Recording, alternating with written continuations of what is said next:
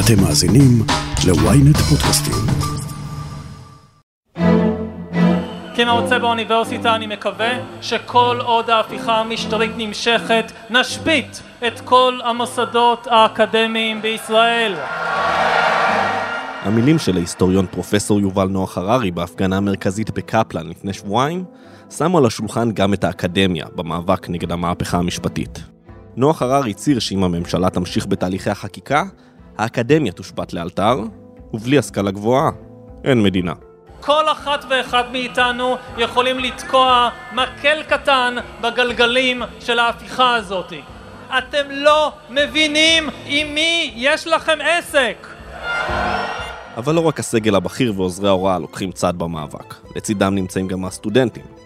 שלא תטעו, לא מדובר בהתארגנות רשמית. התאחדות הסטודנטים והסטודנטיות הארצית הודיעה מיד עם תחילת החקיקה שלא תיקח צד במאבק, מה שהוביל לביקורת נגדה בתוך האקדמיה ולדיון על משמעות הפוליטיקה ומחשבה ביקורתית.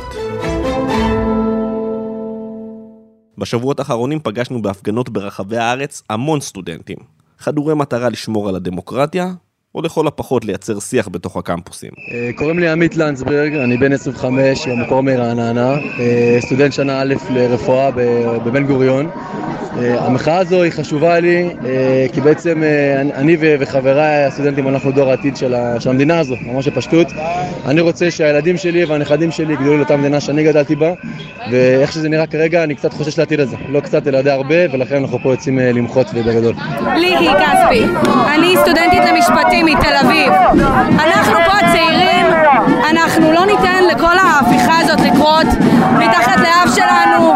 אתה יודע, הייתי בוועדת חוקה, אמרו לי, את לא יודעת, שבי תלמדי. אני פה כי אני לומדת ואני שומעת ואנחנו יודעים מה קורה. אנחנו ראינו מה קורה בכל העולם. ההיסטוריה כבר קרתה, שום דבר לא הפתעה. ואנחנו לא ניתן להם לקחת לנו את הדמוקרטיה. אני תומר, אני סטודנט אה, לתואר שני בבן גוריון. אני יצאתי להפגין כי אנחנו לא יכולים לתת לפוליטיקאים המושחתים להגיד לנו איך המדינה שלנו תיראה. אנחנו צריכים לשמור על הדמוקרטיה, לא משנה מה, לשמור על חופש הביטוי, על שלוש רשויות נפרדות, לא לעשות פוליטיזציה של מערכת המשפט, ואנחנו לא ניתן להם לעשות את זה, ואנחנו נהיה כאן עד שזה ייפתר. אז למה באקדמיה חוששים לקחת צד במאבק? והאם כמו שההיסטוריה הוכיחה לאורך מאה השנים האחרונות, המחאה תוכרע בין כותלי הקמפוסים? אני רון טוביה, וזאת הכותרת.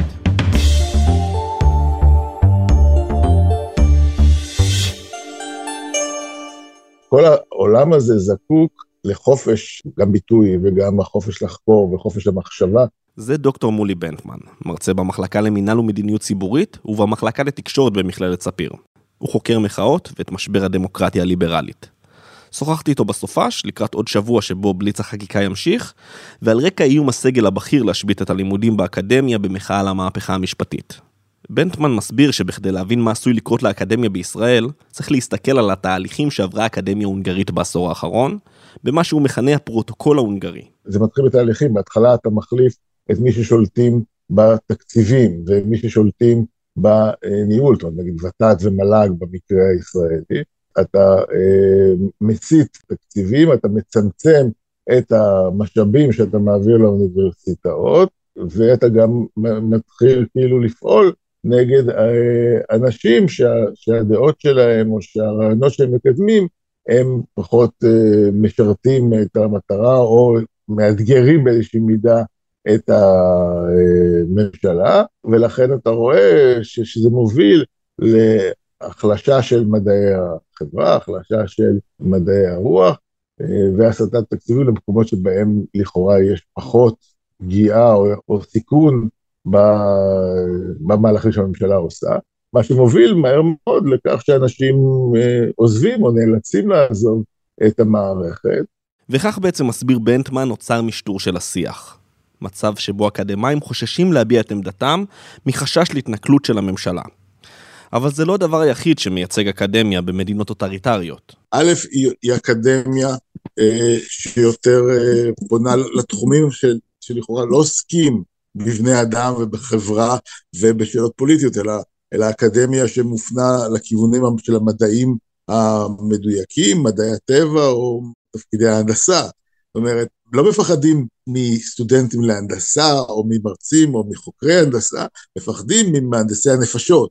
האנשים שמשפיעים על איך אנשים מבינים את המציאות, מבינים את העולם מסביבם, ולכן הם, הם בעצם מסכנים את הממשל, כי הם בעצם דורשים סוג של חשיבה ביקורתית, סוג של uh, חשיבה שיש לה השלכות ומשמעויות על החיים הפוליטיים, ואז הם, הם מהווים סוג של uh, אופוזיציה או סוג של, של איום על האופני חשיבה שהממשל או שהממשלה הייתה רוצה לייצר.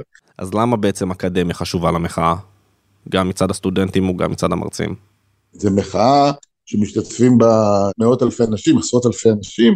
אני לא יודע אם אפשר לומר שהאקדמיה מובילה את זה, אבל uh, האקדמיה כשהיא מתגייסת, היא מביאה איתה משקל חשוב משני כיוונים, כמו שציינת, של מרצים, שמביאים גם בחלקם את עולם ה- הידע ואת היכולת להתמודד עם הטיעונים ועם הרעיונות שמוצגים אה, ברפורמה ולנסות לתת להם פרספקטיבה איפה זה נמצא במכלול או מה ההשלכות והמשמעויות כי אנחנו היום, במיוחד היום בתקופה שאנחנו חיים בעידן שבו כמות השקרים, כמות העובדות האלטרנטיביות, פייק ניוז שמסתובבים, מקשים מאוד על לייצר תמונת עולם קוהרנטית לכל אחד, גם לאדם משכיל. האם האקדמיה הביעה עמדה במאבק הנוכחי?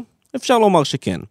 כ-14 אלף מרצים חתמו על עצומות ויצאו בהצהרות נגד המהפכה המשפטית, לעומת 500 אקדמאים שחתמו על עצומה הקוראת לרפורמה במערכת המשפט. וזה לא ש-14 אלף הם כולם אנשי שמאל מובהקים, יש שם אנשים שבהחלט אתה לא יכול אה, לחשוד בהם, או אנשים שביום יום בוודאי לא מוכנים להסכים על כלום, וחתמו ביחד על דברים, והסטודנטים כמובן מאוד מאוד חשובים, כי אה, כמו כל מחאה בעיניי אה, בהיסטוריה, אה, אתה צריך, או רצוי שה, שהדור הבא יבינו את המשמעויות ויהיו חלק מזה, וזה משהו שהוא לא קל לייצר.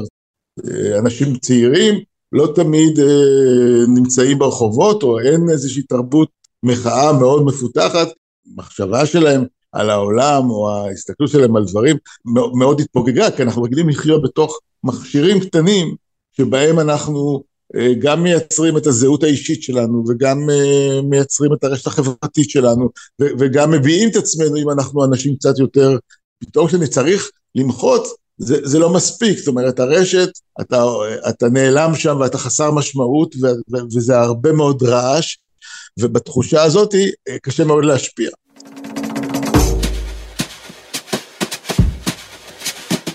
אז האם הסטודנטים הם באמת קול יחסית לא משפיע במאבק נגד המהפכה המשפטית? מיד נשמע אותם. ולמה התאחדות הסטודנטים והסטודנטיות הארצית בחרה שלא לקחת צד בדיון? הודעה קצרה, וכבר ממשיכים עם הכותרת.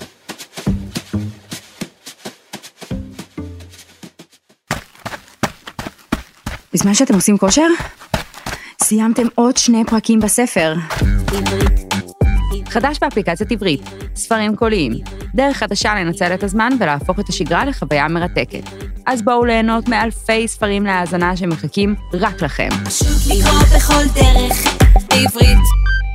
הורידו עכשיו את אפליקציית עברית ללא עלות ותהנו מספר קולי ראשון מתנה.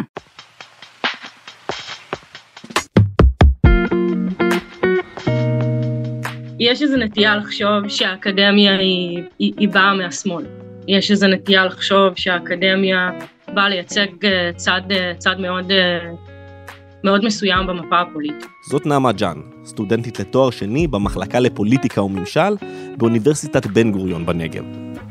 אני עובדת באוניברסיטה בתור עוזרת הוראה ומתרגלת, ובחודשיים האחרונים אני מארגנת את המחאות בבאר שבע.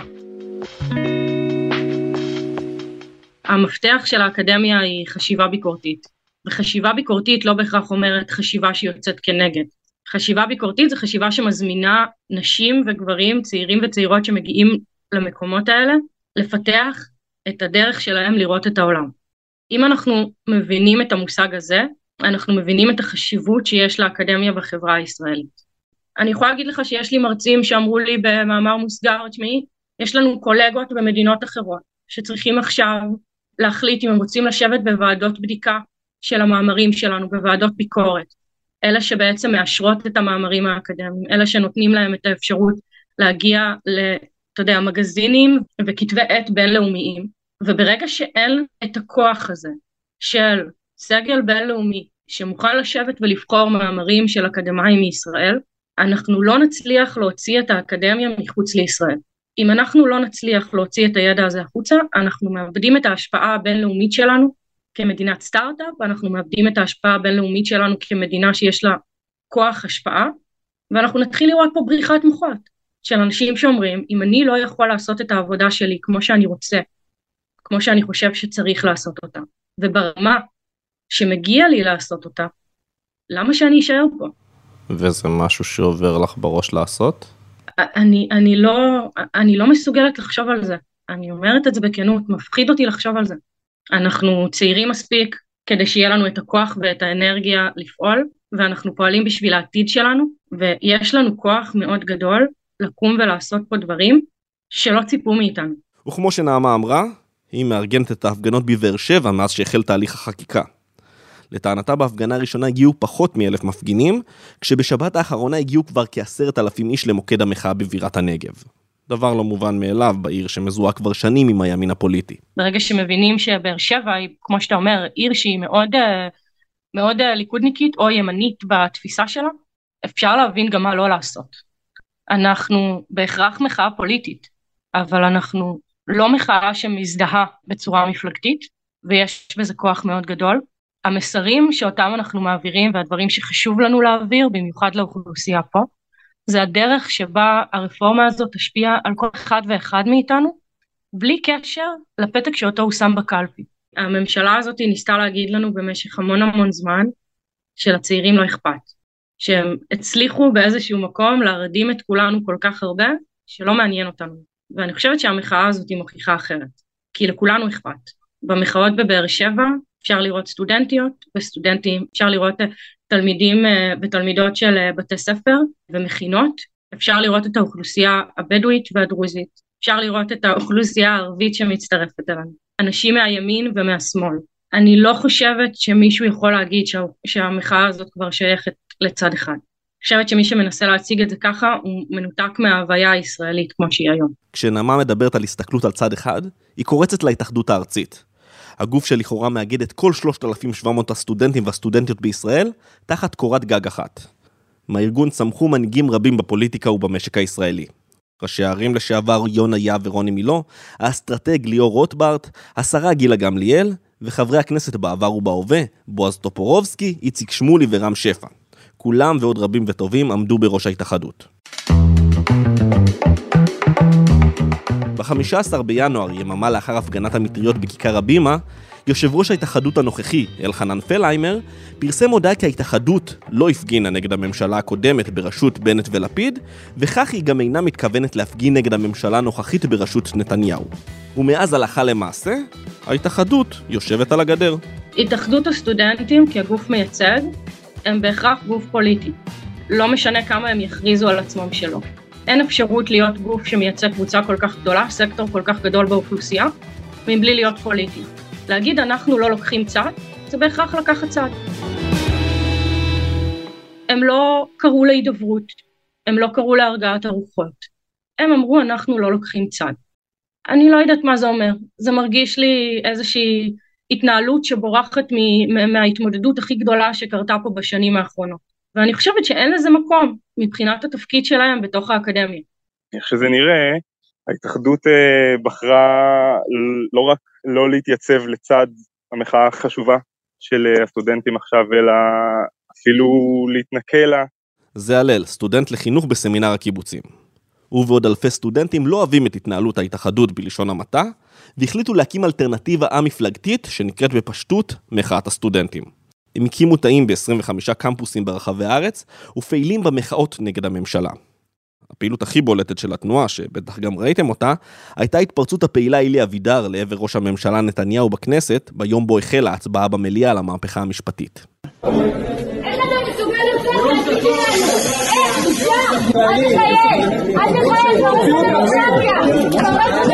לצאת אפשר לראות אותנו בהפגנות ברחבי הארץ, בצעדות מקדימה, אפשר לראות אותנו בכנסת, כמו שאמרתי, אפשר לראות אותנו בתוך הקמפוסים. אין לנו איזשהו גב ממסדי, אין לנו איזשהו ארגון מסודר, יש פה ושם אגודות בחלק מהקמפוסים שמתייצבות לצידנו ועוזרות לנו בדרכים כאלו ואחרות למרות העמדה של הרשמית של ההתאחדות. למחאת הסטודנטים יש טענה קשה כלפי ההתאחדות, שלא רק שלא נוקטת עמדה או לכל הפחות קוראת להידברות, אלא היא מבססת את כל מדיניותה על בסיס סקר אינטרנטי. סקר שהם הוציאו בזמנו, נראה שעל פניו לפחות הוא לא סקר אה, מקצועי, נדמה שהשאלות שם מנוסחות באופן אה, מוטה, ממה שאני מכיר לפחות, נראה שנעשה פה איזשהו מעשה שהוא מעשה מגמתי, עם אינטרס פוליטי ולא משהו שנובע מתוך אה, מניעים ענייניים. הסקר הזה שהוא, דרך אגב, אני לא מכיר אדם אחד, ואני פגשתי הרבה מאוד סטודנטים וסטודנטיות בחודשים האלו של המחאה, לא מכיר אדם אחד שהסקר הזה הגיע אליו. אז בדקנו. בסקר שהזמינה ההתאחדות והתבצע על ידי מכון מאגר מוחות במשך יומיים, השתתפו 877 סטודנטים. הסקר התפרסם ב-23 בינואר, שבועיים לאחר הצגת התוכנית על ידי שר המשפטים יריב לוין. בהסתכלות כללית על תוצאות הסקר, אכן ניתן להתרשם כי עמדת הסטודנטים נוטה לימין, ומרביתם קוראים לעליונות הרשות המחוקקת על השופטת. אבל, ויש כאן אבל גדול, מאז פרסום הסקר עברו כבר כמעט חודשיים, שבהם המחאה התרחבה לכל רחבי המדינה. הסקר לא מציין את שמות המוסדות או את מיקומן הגיאוגרפי, ורק מבצע חלוקה בין סוגי המוסדות, מכללה או אוניברסיטה, ובין זהויות פוליטיות, שמאל, מרכז, ימין וכדומה. וקשה להבין באמת כמה מצביעי ימין שהשתתפו בסקר תומכים במהפכה המשפטית, וכמה מצביעי שמאל תומכים בעמדת המפגינים. ושאלה חשובה שלא נשאלה בסקר, האם על ההתאחדות לקחת יוזמה וליזום הידברות? גם ממה שאני מכיר על אה, הנהלה של אה, התאחדות הסטודנטים, אז נראה שמי שיושב בראשה הוא אדם שיש לו עמדות פוליטיות אה, די מוכרות, שמתנגדות למחאה שלנו, אז נראה שהוא משתמש אולי במעמד שלו בשביל להתנכל לנו. אלחנן פלהיימר, בן 26 מפתח תקווה, מכהן כיושב ראש ההתאחדות מאז 2021. הוא לא מסתיר את עמדותיו הפוליטיות המשתייכות לזרם הדתי-לאומי, אך מכחיש נחרצות את הטענות על התנכלויות כלפי מחאת הסטודנטים. ביקשנו ממנו ומההתאחדות להתראיין לפרק ולהשיב לטענות, אבל הם סירבו והגיבו לנו כי ההתאחדות חרתה על דגלה לייצג נאמנה את כל פלגי החברה הישראלית הבאים בשערי האקדמיה, ומעודדים את הסטודנטים והסטודנטיות בישראל לממש את זכותם הדמוקרטית ולהביע את עמדתם ככל שתהיה. בתור יו"ר אגודה אני חלק מההתאחדות הסטודנטים הארצית, הסטודנטים והסטודנטיות הארצית, ובהחלט אה, יצאה איזושהי אה, דעה ש... אה, או אמירה שאנחנו כהתאחדות לא ניקח חלק בתוך המחאה הציבורית על הנושא הזה. זה ברק דביר, בן 28 מעומר, יושב ראש אגודת הסטודנטים והסטודנטיות באוניברסיטת בן גוריון בנגב. ואני צרוד. אתה יודע, אני מעט צרוד כי הקריאות במדינה לא מאפשרות לנו לא לצעוק. מתוקף היותו יושב ראש אגודה, הוא חבר בנשיאות ההתאחדות, ובין היתר הוא גם חבר בוועד המנהל בהתאחדות. שוחחנו איתו בכדי להבין את הלך הרוחות בשערי האקדמיה.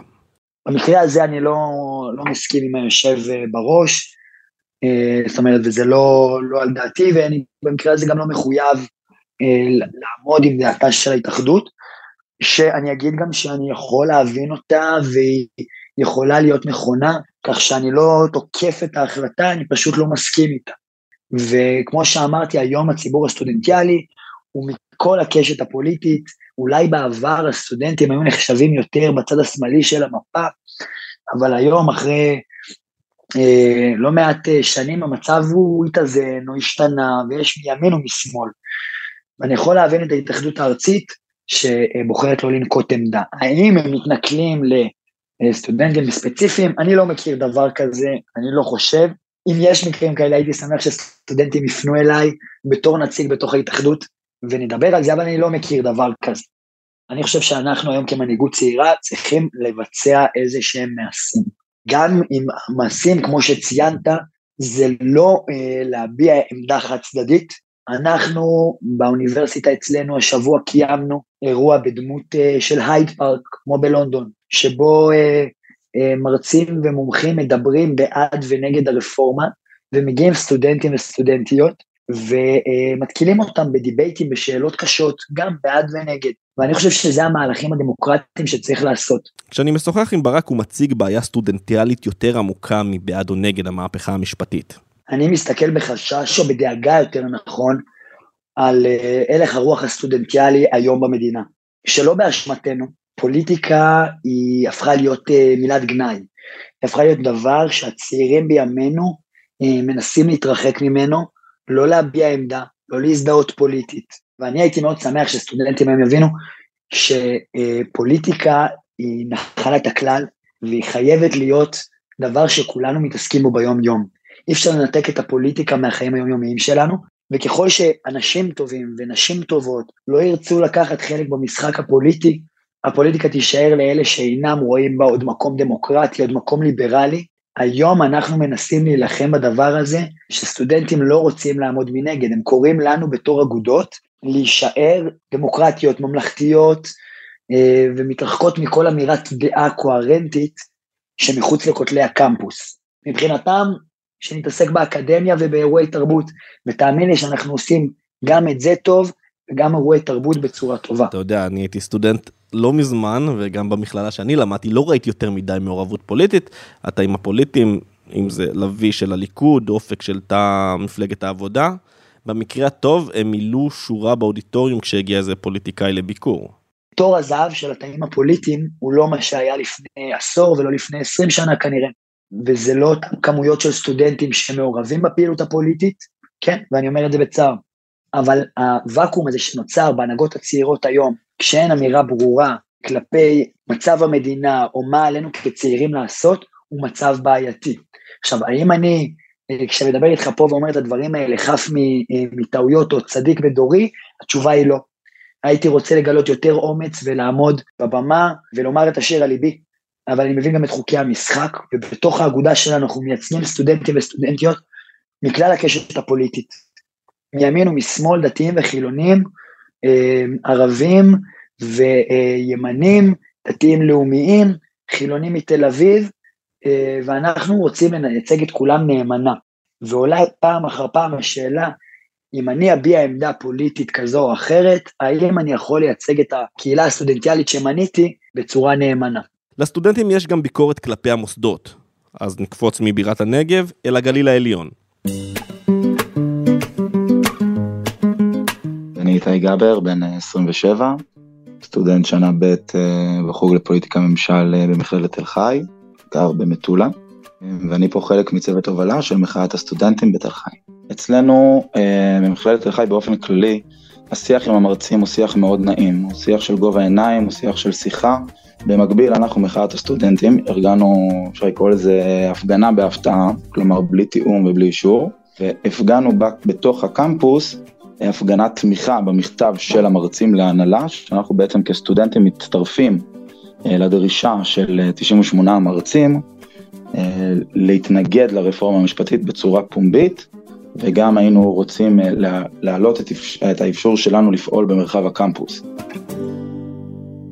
כרגע לא מאפשרים לנו לתלות את השלטים, אנחנו תמיד רוצים לתלות שלטים עם הלו"ז, שהסטודנטים ידעו כל שבוע, כל יום, איזה מרצה מדבר ואיפה זה נמצא. נגיד השבוע בגלל הגשם שינינו מיקום ולא אפשרו לנו בעצם להוציא פרסום על הדבר הזה, והיה בעצם יום שההרצאות התפספסו והמרצים הגיעו והסטודנטים לא ידעו לאן להגיע. אבל זה באמת דוגמה קטנה, העניין העיקרי פה בעצם זה שאנחנו מצפים מהמוסד האקדמי שאנחנו לומדים פה, שבאמת מכללת תל חי מתהדרת אה, בדגלי הליברליזם והפלורליזם ובחופש הביטוי, ואנחנו רואים במהפכה המשפטית הזאת כסיכון ישיר לכל הערכים האלה. ולכן אנחנו מצפים שהם יתנגדו אליהם. למעשה מכללת תל חי היא המוסד היחיד שטרם הביע עמדה כלשהי כלפי מהלכי הקואליציה. הסיבה לטענת הסטודנטים טמונה בכך שהמכללה נמצאת בתהליך מול המל"ג, המועצה להשכלה גבוהה, להפוך לאוניברסיטה. אנחנו מודעים שיש פה איזושהי מורכבות פוליטית שהנהלת המכללה נמצאת בהם, כי אני באמת לא חושב שזה עניין של דעה פוליטית ימין או שמאל, והתחושה אצלנו זה שיש איזשהו רצון לא לעצבן אף אחד בממשלה או לא להרגיז יותר מדי, ולכן מנסים לשמור על איזושהי מדיניות uh, של אי התבטאות. והמסר היום של ההפגנה של הסטודנטים היה מסר מאוד ברור. אנחנו אמרנו שאנחנו מעדיפים להיות מכללה בדמוקרטיה מאוניברסיטה בדיקטטורה. דוקטור מולי בנטמן, בחזרה אליך, התאחדות הסטודנטים והסטודנטיות פועלת נכון בישיבה על הגדר? התאחדות הסטודנטים היא לא נמצאת במקום ייחודי בהיבט הזה. זאת אומרת, יש לך הרבה מאוד ארגונים שיושבים על הגדר או שלא לא נוקטים עמדה בצורה אה, חד משמעית, כי הם אומרים, זאת אומרת, יש פה תחושה של רגע, אנחנו מייצגים מגוון של סטודנטים, אנחנו מייצגים מגוון של עובדים, אנחנו מייצגים, איך אנחנו יכולים להשתתף בסיפור הזה, זה יקרא אותנו, זאת אומרת, זה יפרק את, אותנו כאיזשהו ארגון. ולכן זה הרבה פעמים הסיבה העיקרית שבה הם לא. זאת אומרת, נגיד היית בא ואומר להתאחדות הסטודנטים, תראו, עכשיו הולכים להעלות את שכר הלימוד פי שניים. אז ברור לגמרי שהתאחדות הסטודנטים הייתה מובילה את המאבק. כי זה כאילו אינטרס משותף שאין עליו מחלוקת וכל הסטודנטים מימין שמאל אה, אה, יהיו שותפים לו. אבל כשאתה מתחיל לפרק את זה לאיזושהי שאלה, שנמצאת בתוך מחלוקת עמוקה מאוד בחברה הישראלית, זה כאילו, אנשים מפחדים מזה. זאת לא תהיה עצרת אם לא נתחיל בזה. העם דורש! העם דורש! העם דורש! אתה זוכר את 2011, אז נכון ששם היה כאילו מעין אה, משהו מאוד מופשט על מה נאבקים.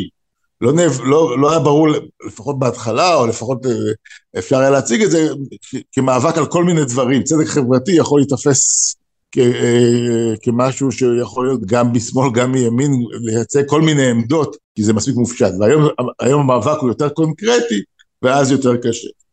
מה, מה, מה ש... מתי זה מתחיל להיות בעיה לארגון?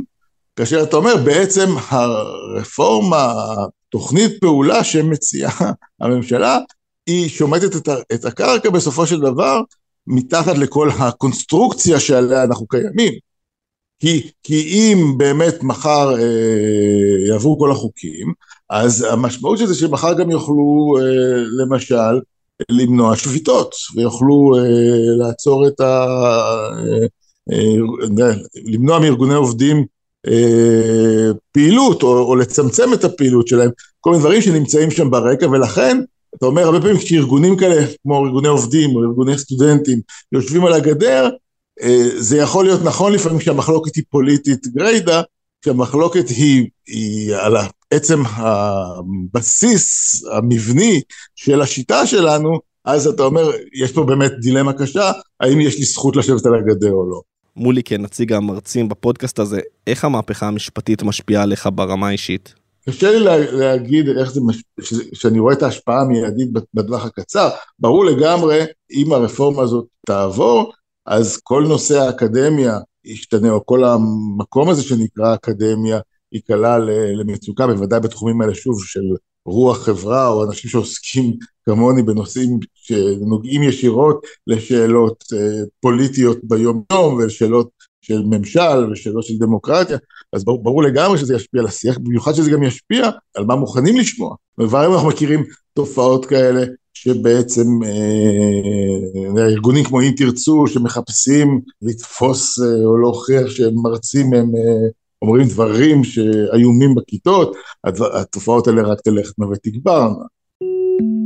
במישור האישי כרגע עוד קשה לחשוב על זה, כי אני עדיין באיזושהי תפיסה, שכשאתה מסתכל על המחאה הזו, היא תמנע את השינוי הזה עכשיו. דוקטור מולי בנטמן, המכללה האקדמית ספיר, תודה רבה לך. אוקיי, תודה רבה לך, רון, יום נפלא. ועד כאן הכותרת להפעם. אתם מוזמנים לעקוב אחרינו בוויינט רדיו, באפליקציה בנייד וגם ברכב, או איפה שאתם שומעים את הפודקאסטים שלכם.